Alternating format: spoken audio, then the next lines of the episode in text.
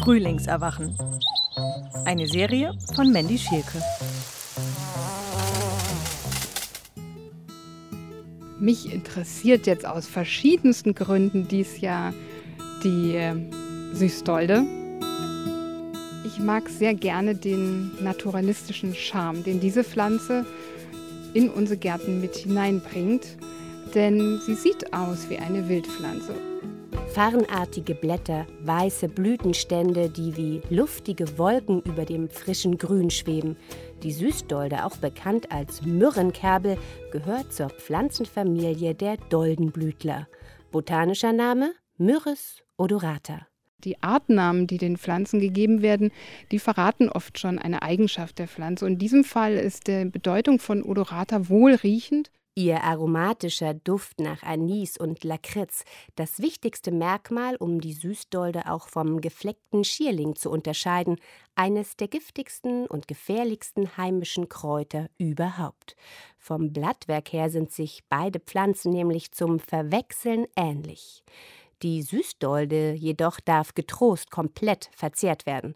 Die Blätter im Kräuterquark, die Samen aufgebrüht als Tee und auch die Wurzel kann wie eine Möhre geschält, gekocht und serviert werden. Aber man kann eben auch diese naturalistischen Pflanzenbilder mit ihr schaffen, beispielsweise in einem Sträuchersaum, wo noch ein vorgelagerter Staudenstreifen stattfindet, sehr schön vor dunklen Hecken, vor denen sich die weiße Blüte und dieses hellgrüne Laub gut abhebt.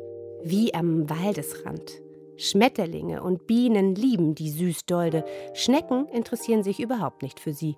Noch so ein Pluspunkt. Die Süßdolde ist übrigens eine Staude. Das heißt, sie kommt immer wieder und ist so wie auch Sonnenhut, Rittersporn oder Katzenminze eine verlässliche Gefährtin im Garten. Im Winter ziehen sie mit ihren oberirdischen Teilen, zumindest die meisten Stauden, ein und ihre Kraft geht dann in die Wurzeln zurück. Und dann im Frühjahr, wenn auch wir wieder aus unserem Winterschlaf erwachen, eben im Garten das erste Grün sich zeigt. Sie bauen sich langsam auf.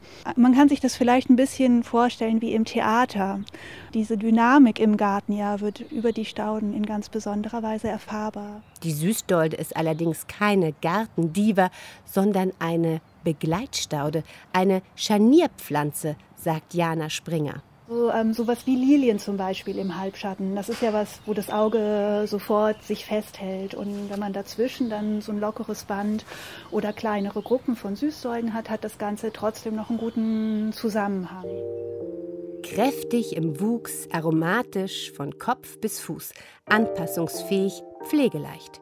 Die Süßdolde ist eine Alleskönnerin, die mehr Platz im Garten verdient hat, findet Barbara Hübotter von Bifolia. Sie kommt ja aus den heimischen Gebirgsflächen und Hochstaudenfluren.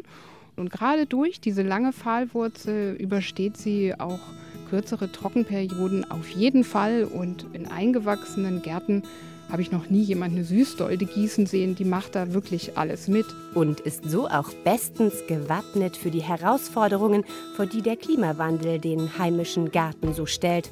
Barbara Hübotter sagt, als Gestalterin sei sie sowieso immer auf der Suche nach Pflanzen, die mühelos Freude bereiten können. Und letztendlich muss man auch sagen, Pflanzen, denen es gut geht, die haben immer eine viel positivere Aura im Garten, als wenn man jetzt Exoten empfiehlt, die aber dann ganz unglücklich dastehen, mit denen man immer so ein bisschen Mitleid haben muss. Und wenn wir uns immer mit Problemen rumschlagen, Schädlinge bekämpfen müssen und immer mit der Kanne hinterherrennen müssen und schon gestresst sind, wenn wir in den Garten schauen, was man da alles zu tun hat, ich denke, das ist gar nicht das, wonach wir suchen.